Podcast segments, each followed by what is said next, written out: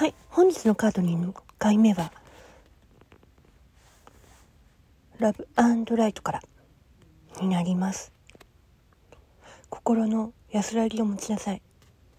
自己再生の時間を持ち、ゆとりのある時間を、自分時間を大事にしてほしいと出てきてる。隙間時間でゆとりを持つことって本当に大事なの。だから、ほっとする時間を作って